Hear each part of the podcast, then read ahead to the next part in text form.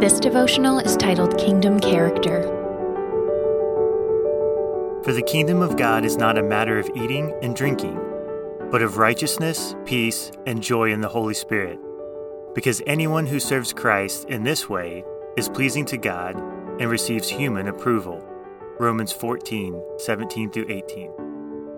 One of the classic workarounds Christians try to get away with is to make our faith a matter of rules and regulations, what Paul calls eating and drinking here. A lot of the reason we struggle with reading scripture is because we have put up mental blockers to strip it of its life. We read it like a student handbook or the owner's manual for a used car.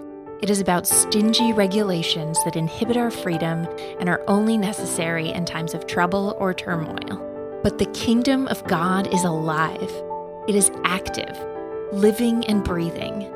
Through the pages of Scripture, in the elements of nature, and the deep longings of your soul, it is a matter of righteousness. Pursuing the character of the kingdom is not about following rules, but about being with Jesus. It is about what is wise and foolish for your own sake, as well as in consideration for how the world works, how to care for others, and who to trust.